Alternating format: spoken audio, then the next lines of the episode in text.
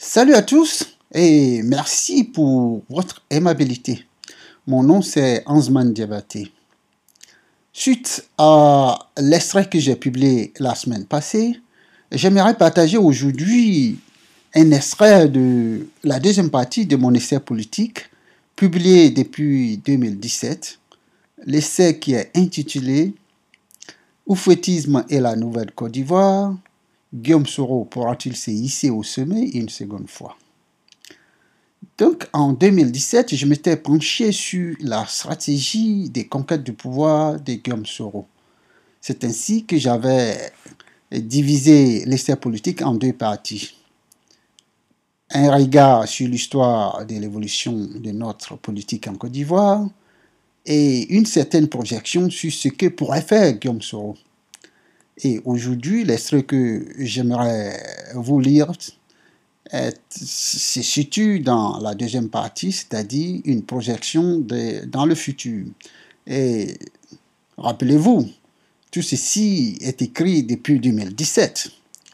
Donc, euh, la deuxième partie de ce livre s'intitule La stratégie de conquête du pouvoir, communication électronique ou comment préparer l'avenir. Et je disais en ce moment-là que la génération Facebook était la cible principale de Guillaume Soro. Pour mieux comprendre la stratégie actuelle de conquête du pouvoir de Soro, il nous faut prêter l'oreille au son du temps pour en saisir le sens. Nous sommes dans un monde de globalisation ou, comme le fait remarquer le professeur Emmanuel Castells, le Network Society, en un mot, dans une société de réseaux. Le développement vertigineux des technologies du monde digital définit durablement comment l'on travaille, comment l'on s'éduque, comment l'on se dans les pays qui sont à l'avant-garde de ces inventions spectaculaires. En Afrique en général et en Côte d'Ivoire plus particulièrement, le secteur de la communication de masse est celui dans lequel l'on ressent le plus l'impact de cette ère de révolution numérique. Le téléphone portable, qui est probablement le gadget symbolique de cette transformation, a tracé de nouvelles frontières économiques, sociales et politiques. Plus besoin de banques ou de longs trajets pour faire des affaires ou rester en contact avec les proches et les amis. Cette révolution qui touche toutes les facettes de la vie humaine s'est tout naturellement transportée dans le monde politique. Elle a donné l'occasion aux acteurs politiques de lancer leur message plus rapidement avec une efficacité accrue. Le progrès étant vertigineux dans le domaine numérique, les acteurs politiques ont dû suivre la tendance des innovations incessantes, tant bien que mal. Ainsi, après la dissémination des cellulaires, les réseaux sociaux ont fait leur apparition sur le marché ivoirien, ouvrant du coup un nouveau chapitre avec pour conséquence principale le bouleversement du monde des médias. Le monopole de l'État est démantelé, la communication politique se retrouve sur un espace éclaté, avec non seulement les politiques amateurs ou activistes, et bien entendu les professionnels des États. Lorsque la rébellion éclate en 2002, l'histoire de l'évolution de la presse et de la communication politique en Côte d'Ivoire traverse déjà une période de changement notable. La communication politique et la presse, dans sa définition la plus large, sont indissociables dans ce pays. Il n'y a véritablement qu'une seule presse, celle qui relaie la communication politique.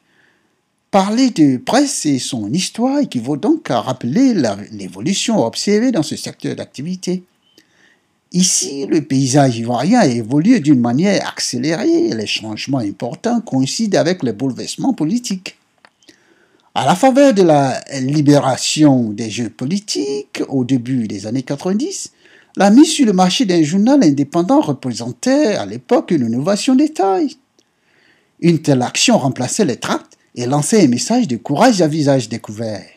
C'était tout simplement un acte novateur de défiance et d'insubordination à l'autorité du chef, du chef qui avait le monopole de l'espace public de la communication politique.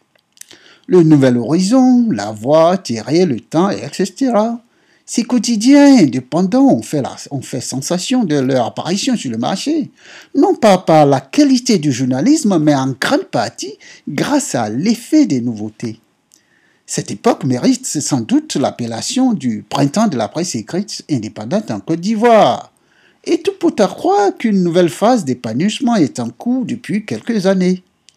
La prolifération des blogs, télévision, radio et journaux en ligne, aussi bien dans la diaspora qu'à l'intérieur même du pays, justifie et démontre éloquemment cette nouvelle, ces nouvelles essors. La société ivoirienne est en pleine mutation et les réseaux sociaux sont l'un des signes assez évidents que l'on peut remarquer. La communication politique tient une place des choix dans cette nouvelle société et Guillaume Soro l'a sûrement compris bien avant la plupart des acteurs politiques du pays. Il en fait usage depuis sa vie dans la rébellion armée. Quoique présent sur les autres réseaux sociaux comme Instagram et Twitter, Facebook est particulièrement prisé par Guillaume Soro et son entourage. On y trouve GSK TV et des tribunes ouvertes animé par des contributeurs disséminés aux quatre coins du monde, dont la plupart sont des amis réels ou virtuels. Qui représente Facebook et pourquoi est-il le médium le plus utilisé par Guillaume Soro pour faire passer son message? Plusieurs raisons expliquent le choix de ce support pour la stratégie des communications. On peut affirmer aujourd'hui, sans grand risque de se tromper, que Facebook est le réseau social le plus utilisé par les masses populaires qui ont accès à l'Internet. Le succès de ce réseau social repose principalement sur sa simplicité. Son utilisation demande un niveau primaire des savoir-faire. En Côte d'Ivoire, il ajoute une attraction supplémentaire du fait de la possibilité d'entretenir des relations de tout genre avec l'extérieur, surtout dans la jeunesse. Depuis que la technologie des Facebook est devenue accessible sur les téléphones cellulaires, la plateforme est désormais un, moyen incontestable de masse de communication et rivalisant la vedette avec l'ancien roi, la radio, qui alliait large couverture territoriale et accessibilité dans les hameaux les plus reculés du territoire. Et de toutes les caractéristiques de Facebook, sa polyvalence par-dessus tout en fait un choix imparable de communication politique en Côte d'Ivoire. Facebook rassemble à la fois la presse écrite, la télévision, la radio et surtout la vidéo qui est d'ailleurs en passe de devenir son âme la plus efficace en communication politique dans le pays. Par ailleurs, cette nouvelle technologie est comparativement moins onéreuse que les anciens supports. La plateforme permet également les échanges directs avec les audiences sans les risques de sécurité physique. En somme, Facebook offre une aubaine pour les politiques. Ils peuvent, dans une certaine mesure, contrôler l'environnement dans lequel ce genre d'échange se déroule, afin de maximiser l'impact du message. Le choix de Facebook obéit aussi à un souci stratégique de maîtriser l'électoral potentiel et réel. Les réseaux sociaux permettent d'atteindre et d'étudier la démographie dans laquelle Guillaume Soro veut puiser au moins une partie de son électorat dans le futur. Deux cibles sont singulièrement visées par le canal de ce réseau, la jeunesse et la diaspora. Les électeurs du futur sont des jeunes d'aujourd'hui. Ils sont les plus nombreux parmi les utilisateurs de Facebook.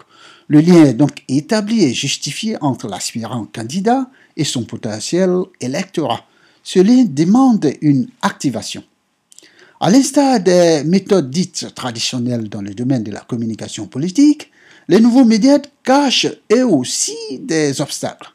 En ce qui concerne la jeunesse locale, le défi se trouve dans la méthodologie d'éducation et de rétention jusqu'au moment propice. Il a ici un travail euh, gigantesque à abattre. L'APA ne se définit pas uniquement en termes de sympathisants. Guillaume Soro devra convaincre et séduire par des actes bien au-delà de Facebook. La jeunesse doit être éduquée politiquement en plus de ses besoins d'éducation générale tout court. Quant à la diaspora, elle pose différemment l'équation entre électorat et le candidat. La jeunesse née dans la diaspora présente un défi culturel. Elle est difficile à ranger dans la politique ivoirienne. C'est une jeunesse qui est avant tout étrangère à la Côte d'Ivoire, un pays dont les jeux politiques ne représentent pas un centre d'intérêt immédiat et dont les intrigues ajoutent à leur confusion de jeunesse. En observant la diaspora majeure, il est remarquable de noter que dans sa composition et dans ses préoccupations politiques, elle n'est pas fondamentalement différente des populations résidant sur le territoire ivoirien. Les clivages politiques du pays sont transférés dans la diaspora en l'état et parfois avec un vénin accru dû au paradoxe d'une conscience politique développée qui ne s'accompagne pas toujours d'une éducation adéquate dans le même domaine. Même à la périphérie de la société dans leur pays adoptif, les membres de, la diaspora sont en général beaucoup plus actifs dans les discussions, mais aussi dans l'acte de participation de la vie politique de leur pays d'origine.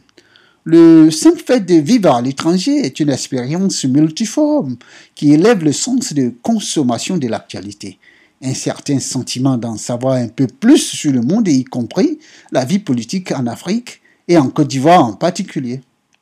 Lors des deux dernières élections présidentielles, les dérapages dus au clivage politique ont jeté à la face du monde ces caractéristiques qui ont, par la même occasion, terni l'image des Ivoiriens de France et ceux du Royaume-Uni dans ces deux pays respectifs.